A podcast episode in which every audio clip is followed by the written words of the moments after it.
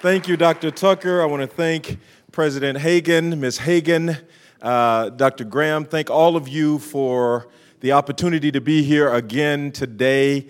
And I want to thank you for coming to chapel when I know you had other things to do, like study. so, um, real quickly, there's a word from the Lord, and I really believe this is a word from the Lord because this is not what I came up here to preach uh, when I left Dallas. And um, yesterday, while I was lecturing in a class on homiletics, I heard a voice from out of heaven tell me to preach what I'm going to preach now. And I just came up with the title when I was standing right there, and it's called The Moment. Say the moment. Now, if you turn quickly in your Bibles, and I think they're going to put it up here in Genesis chapter 32. 22 through 32. The night Jacob got up and took his two wives his two female servants and his 11 sons and crossed the ford of Jabbok. After he had sent them across the stream, he sent over all his possessions. So Jacob was left alone. Somebody say alone. And a man wrestled with him till daybreak. When the man saw that he could not overpower him, he touched the socket of Jacob's hip so that his hip was wrenched as he wrestled with the man. Then the man said, Let me go, for it is daybreak. But Jacob replied, I will not let you go unless you bless me. The man asked him, What is your name, Jacob? Uh, what is your name? Jacob, he answered. Then the man said, uh, Your name will no longer be Jacob, but Israel, because you have struggled with God and with humans and have overcome. Jacob said, Please tell me your name. But he replied, Why do you ask my name? Then he blessed him there. So Jacob called the, the place Peniel, saying, It is because I saw God face to face, and yet my life was spared. The sun rose above him as he passed Peniel, and he was limping because of his hip. Therefore, to this day, the Israelites do not eat the tendon attached to the socket of the hip, because the socket of Jacob's hip was touched near the tendon. The word of the Lord. Somebody say, Thanks be to God. Let's pray. Father, I pray that you stand up in me. These moments that we have together, I pray that you consecrate them. And I pray that this not just be a chapel service, a little sermon, uh, but let this be a moment, a moment with you. In Jesus' name we pray. Amen. Life is best understood as a journey of discovery. Many times we approach life as a destiny when life is a journey. The journey is filled with, you said, moments of experience. In our lives, none of us remember our life like uh, a video where we can just recount every moment, everything that ever happened in our lives. But we remember moments. There were moments that triggered emotion. Some were joy, some were sorrow, some were um, anger. Uh, and these moments tend to evoke these emotions. Uh, and sometimes they're victory moments or moment of defeat. Or you remember that time when we went on a field trip, or that time I went uh, overseas, or that time this person did that to me. And, and sometimes, even when we encounter a similar situation, it kindles the emotion all over again. I've seen people sit there and just start crying. And you say, Why are you crying? Because they thought of a moment. The very thought brings back the emotion of the moment. So, theological anthropology teaches us that along life's journey, everywhere, everyone ponders at least three questions. One is, Who am I? Where did I come from? And what is my purpose? And interestingly enough, the moments in our lives sometimes squander us so tightly, squeeze us so tightly, that we allow situations that occur to determine the answers to those very important questions. You are not what happened to you. When you ask the question, Who am I? Well, you are not what they said that you are. You are not what happened to you. Where did I come from? You did not just come from a poor situation or abuse or fatherless home or broken situation or come from molestation or come from uh, whatever violation that may have happened in your life. But many times those moments will force meaning on the questions that we all have deep down inside of us. And ultimately, too often we allow the moments of our lives to determine our purpose. Everybody want to live into a purpose. God called each of us to live into a purpose. He brought you here to the school so that you can be better equipped to live into your purpose. But sometimes situations, whether it's financial or relational, can distract us so much that we can lose sight on the very purpose that we believe that God called us into. Can I get a witness in here today? Everybody has a purpose. And I'm talking to the per- person who has said to yourself, I don't have purpose. The person who has said, I don't have talents. Usually we say those things because we look in the face of somebody else we admire and we determine based on their competence that we can't. And so they become a defining factor in our lives and we lose sight on what God has called for us to do and what God has called for us to be. But everybody was born with a what? Purpose. Even First John chapter 3 verse 8 says that for this purpose the son of God was manifested. So Jesus was born with a purpose. And oftentimes we think about the purpose for which Jesus was born without realizing that even Jesus had process. The process for Jesus to get to his purpose was pretty complex, so much so that even Hebrews said that he had to learn obedience through the things that he suffered. Ooh, I want to say that again.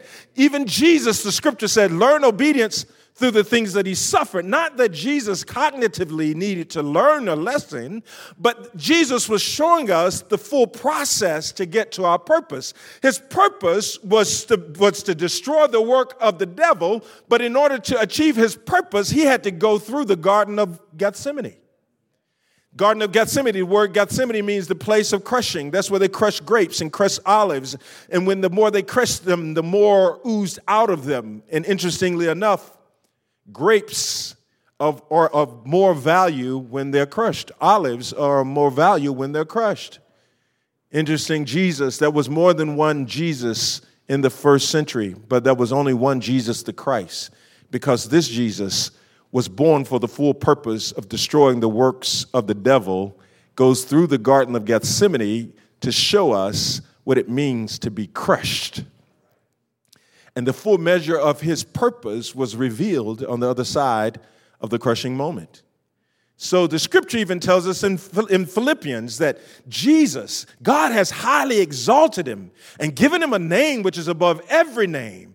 But before he's highly exalted and the name above every name, the scripture in, in Philippians says that he went through a time of kenosis where he is self emptying, self emptying.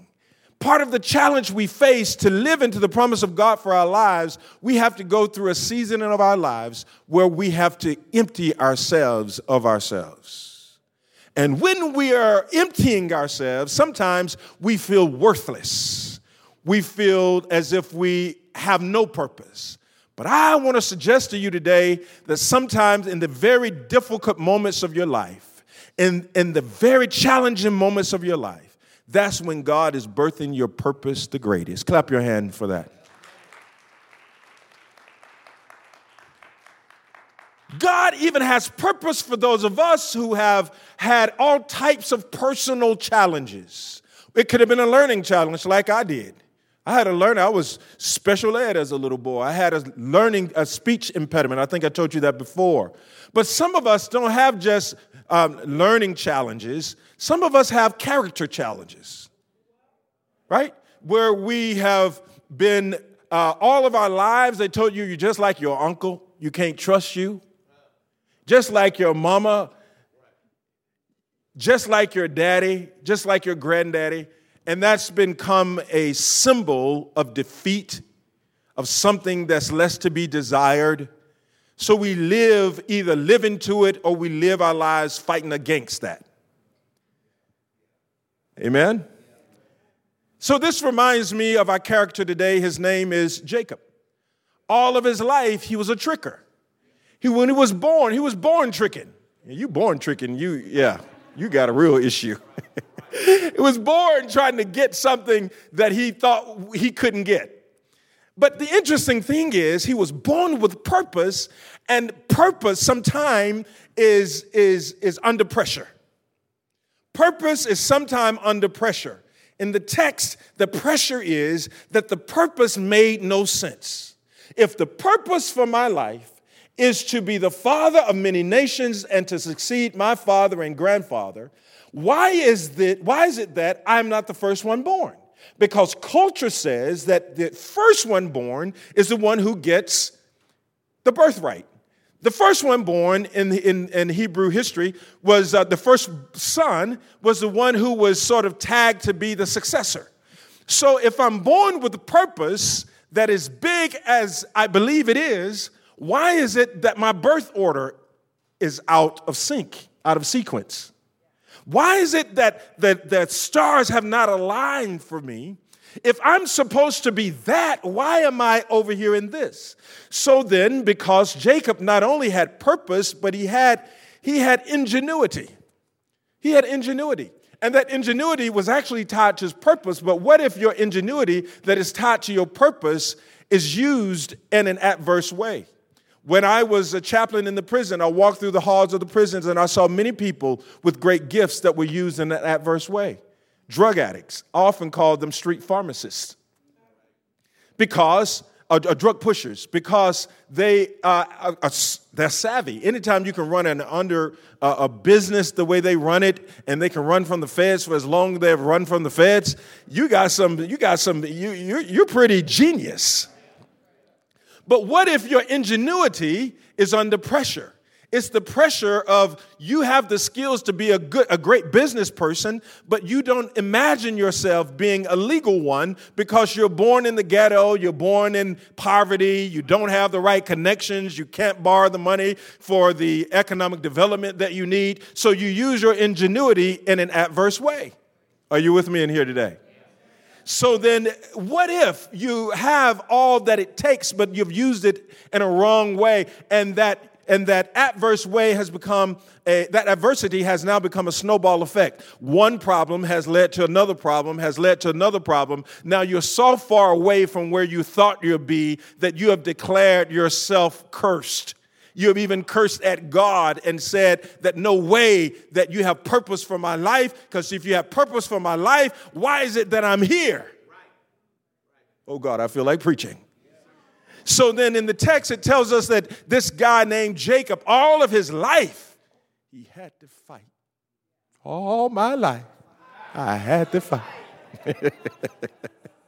All of his life, he's had to fight. He's fighting for purpose that God intended for him, but he's put it all in his own hands. He tricked his brother, he tricked his father, and now he's down with his father in law and met a tricker who tricked the tricker, and now he's going to get him back. Because his father Laban tricked him to marrying the, the sister that he did not want, and that was Leah. He wanted Rachel. So in, in the text, it tells us that he decided to work another seven years. He had worked seven years for Rachel, and he was tricked to get Leah, and now he's working seven more years to get uh, Rachel. And the text says that he had, he had worked for Laban for 20 whole years. And now he's going to trick Laban because he heard God tell him to go back to his father's house. He heard God tell him. And when God tells him that, Jacob says, okay, but the only way I'm going to get back is I'm going to have to trick again. See, many of us are trying to figure our journey. God gave us the purpose, but we're trying to figure the journey out ourselves. So in the text, we it brings us to the text today that here we are on this journey that Jacob is on trying to struggle and strain to discover a purpose, he realized that purpose was not his problem. His problem was that he wanted to work God's work out for God. So, what he needed was a moment. In the 22nd uh, verse of this uh, chapter 32, it tells us that here we are, Jacob, he, with all of his possessions, he has all the possessions that he's acquired by tricking. And one thing that he realized, though, that he could not run from his past. So his past came back to haunt him. He was afraid of his brother. And so here was the person who had purpose that was now in a predicament. The predicament was that he had gained all of this wealth and he had what he thought all of what he needed to pursue a purpose, but he could not outrun his past. So then he thought, okay, well, what I can do is use what I've always used to get my way, and that is trick again. So he said, let me divide my possessions and send my possessions ahead of me. And I want all of my servants go in front of me. And when you see Esau, uh, tell him that, your, uh, his, that his brother sent all of this for him. And if he tries to attack one group, the other group should flee. He had it all worked out how he could flee away from his brother to pursue his purpose. He had ingenuity, but he couldn't depend on ingenuity to produce God's purpose. That's for somebody in here today. You cannot, your thoughts are far away from God's thoughts. And as soon as you try to figure it out, you're going to drive yourself crazy. And you're going to create one predicament after the next. But in our text today, it says that while they were gone, Jacob, being depressed, goes across the ford of Jabbok, finds himself separated from his family, and Jacob is left alone. Can you put my uh, my compass up there? Yes. Parenthetically, the compass as you know it at the top is in, right? The north is up top. And if we were looking at this together, I guess you'd go this way and it will probably be what? West. The bottom would be south, and the far your left would be what? East. Um, you're right. I'm sorry. That's right. North at the top, east, like Georgia, where I'm from on the East Coast. And over here would be west, like California, right? And down south would be where I am in Dallas. Good. Thank you for the lesson.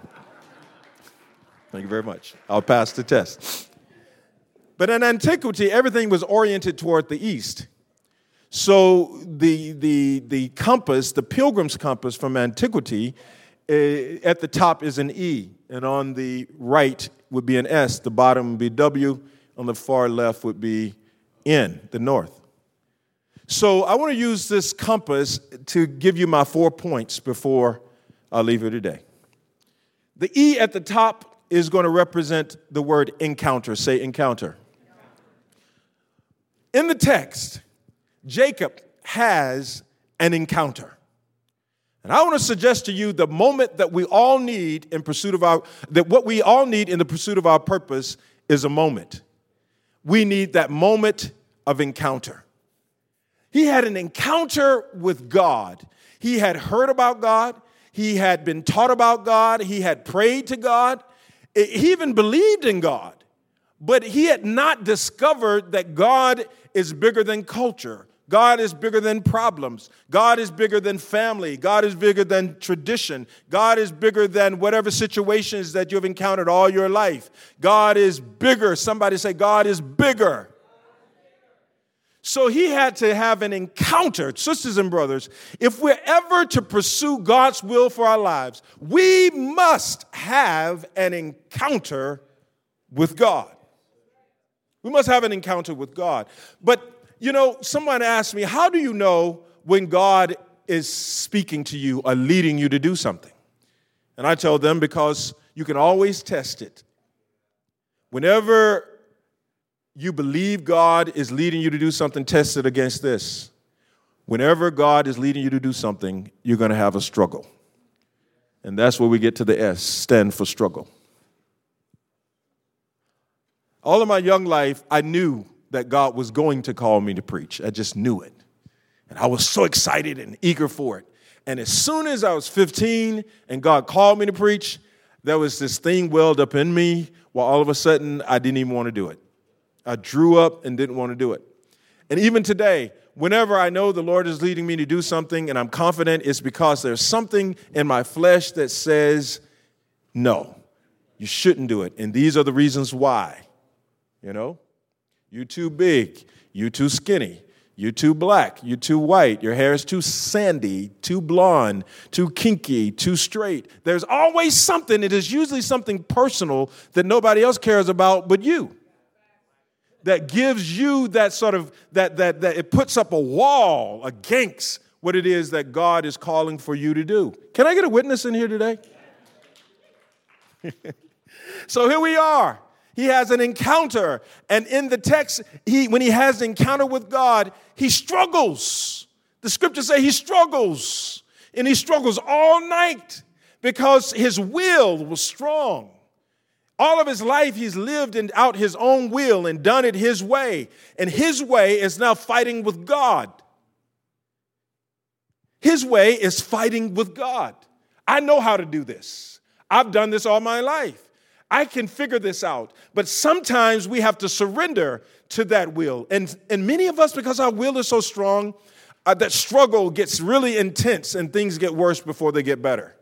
And that takes us down to the W. He was wounded in his struggle. He was wounded in his struggle because the thing that he had so depended on, his flesh, has now is now crippled. God is trying to show him that you cannot do anything in pursuit of my purpose in your flesh.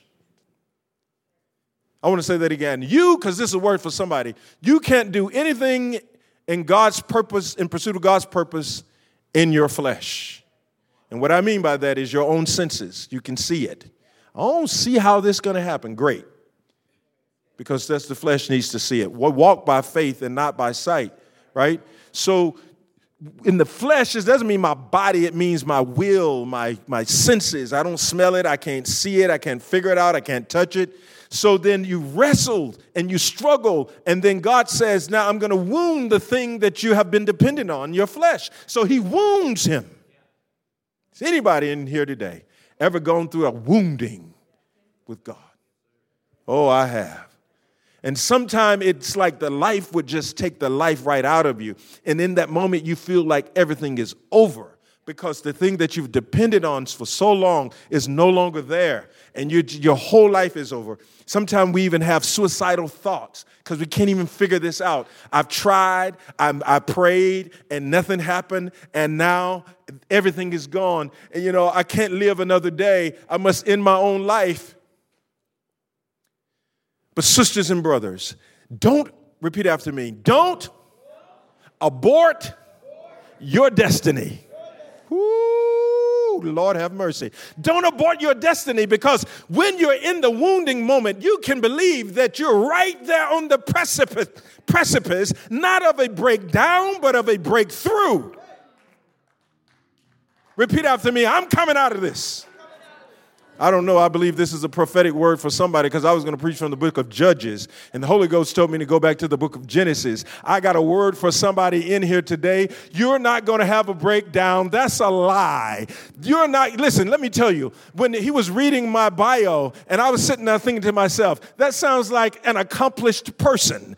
You know the glory, but let me tell you the story. Every success story is full of failure when he was reading that, he didn't talk about the test I failed. He didn't talk about the time I almost got put out of school.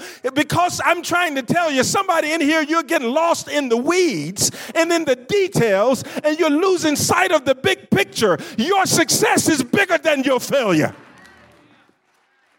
Now, I'm not telling you to go fail those tests at the end of the semester. I'm just saying that the sum total of success is full of failures. A man came to our school one day at my dad Christian school where I went to as a young boy, and he was a physician, a surgeon, and he got up and he said, you, you guys, you're always talking about the surgeon, Dr. Alexander, and the one who, who invented uh, the part, there is a, a Titanic invention um, titanium invention that he has for the back. And so he does, he's a, was a multimillionaire. He said, That's all you see. But I can't tell you how many of these tests in med school that got D's and C's and I barely made it through.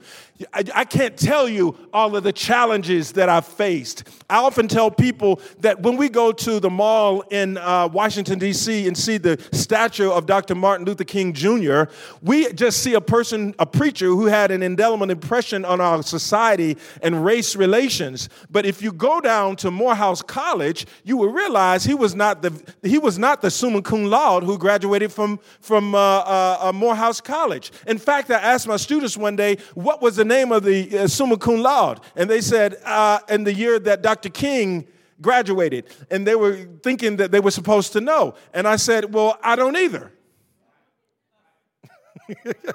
but the one who graduated, thank you, Lottie. because he lived into somebody say purpose.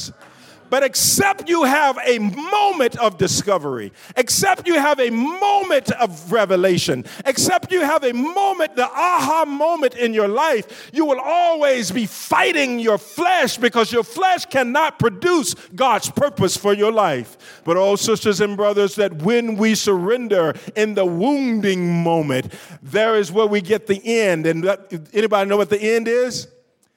Our name will be changed. That means whoever he was before he had this moment, he is no longer that person. You were known by the name Jacob because the name Jacob defined who you were, but they but who you will be will not be who you were. Touch your neighbor and tell them who you will be will not be who you were. Oh God, I'm about to preach for the next five minutes. Who you who you will be will not be who you were. That's why you gotta that's why you gotta cut some people out of your life because they they're just gonna remind you of who you were. That's the reason why you gotta tell the haters talk to the hand. And I don't hear you because if you let them get into your spirit, they're gonna drag you back to who you were. They don't realize your name has been changed. They don't realize that where you're going is not where you have been. I'm here to tell somebody here today that your destiny is not like your history. Mm, my God, my God, my God, your destiny is not like your history. The people who you used to hang out with are not the people who you will hang out with. Your colleagues who you used to have are not the colleagues who you will have because the transformation moment has now set you on a course for victory. You used to be in defeat, you used to be in mediocrity, you used to be down, but now you're going up, you're going far, you're going to lift your heads to the hills from where your help comes from because all of your help comes from out there, not back there.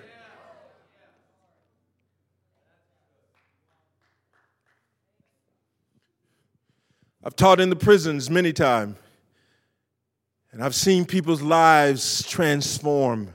And I often tell them, now when you get out, don't go back where you came from. Why? Because if you go back, they're going to steal, they're going to abort what God has deposited into you. Sisters and brothers, Jacob's name was changed so much so that his children and his grandchildren and his great grandchildren and his great great great grandchildren, all the way until today, we do not know them as the children of Jacob.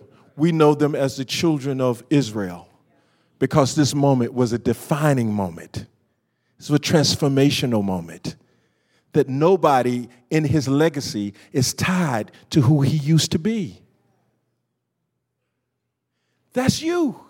That's you right here in this room today. The world is changing and the future is waiting on you. Don't try to bring who you used to be past this defining moment. Let God transform you into who God would like for you to be. And even your own family sometimes would be haters, would turn into haters. Who do you think you are? Why are you acting like that? Why are you talking like that all of a sudden? Well, you're so sanctified, you're not even satisfied. And before you know it, you're going to try to start changing back to who they are to fit in and try to assimilate to society and all of it. And you're going to miss out on what God is trying to do in your life. But I believe somebody in here today is going to grab hold of this defining moment and you're going to move forward. And listen to this. And when he came out of this moment, he was limping. He was limping because that was the memory that you were wounded. You cannot depend on your flesh. You've depended, depended on it long enough and it got you nowhere. You tried to depend on your name and your connections and, and who you were able to call on the phone. But God is saying that what He's going to do in your life, eyes have not seen, ears have not heard, neither has it entered into the heart of humankind what God has in store for those who love Him. And it's not by power and it's not by might, but it's by the Holy Spirit, says the Lord. Can we all stand? I believe this is a word for somebody. And I feel the presence of the Holy Spirit even now to suggest to you that if you are in that moment right now, if you felt that the Lord was talking to you, why don't you just come down here with your hands up and just receive the moment? Just receive, receive. Don't let the moment go by. Tomorrow, years after this one, I want you to always look back to that moment that you were in chapel when you experienced the transformation power of the Lord. Right now, right now, right now, right now. Hallelujah. Father, I pray for these, your children, who have gathered around the altar now because they're seizing the moment. They're not going to let the moment get past, a moment of encounter. They're struggling in one way or the other. Some are even wounded. In one place of this map, in one place of this pilgrim's compass, that's where they are. But Lord, we believe that through it all, you're going to give them a transformational moment where the name, the identity they once have, fear, animosity, trickery, whatever it may be, maybe if it's, it's even low self esteem, that's in the past. Now they're going to move past that and move into this moment, this moment of victory. In Jesus' name, amen.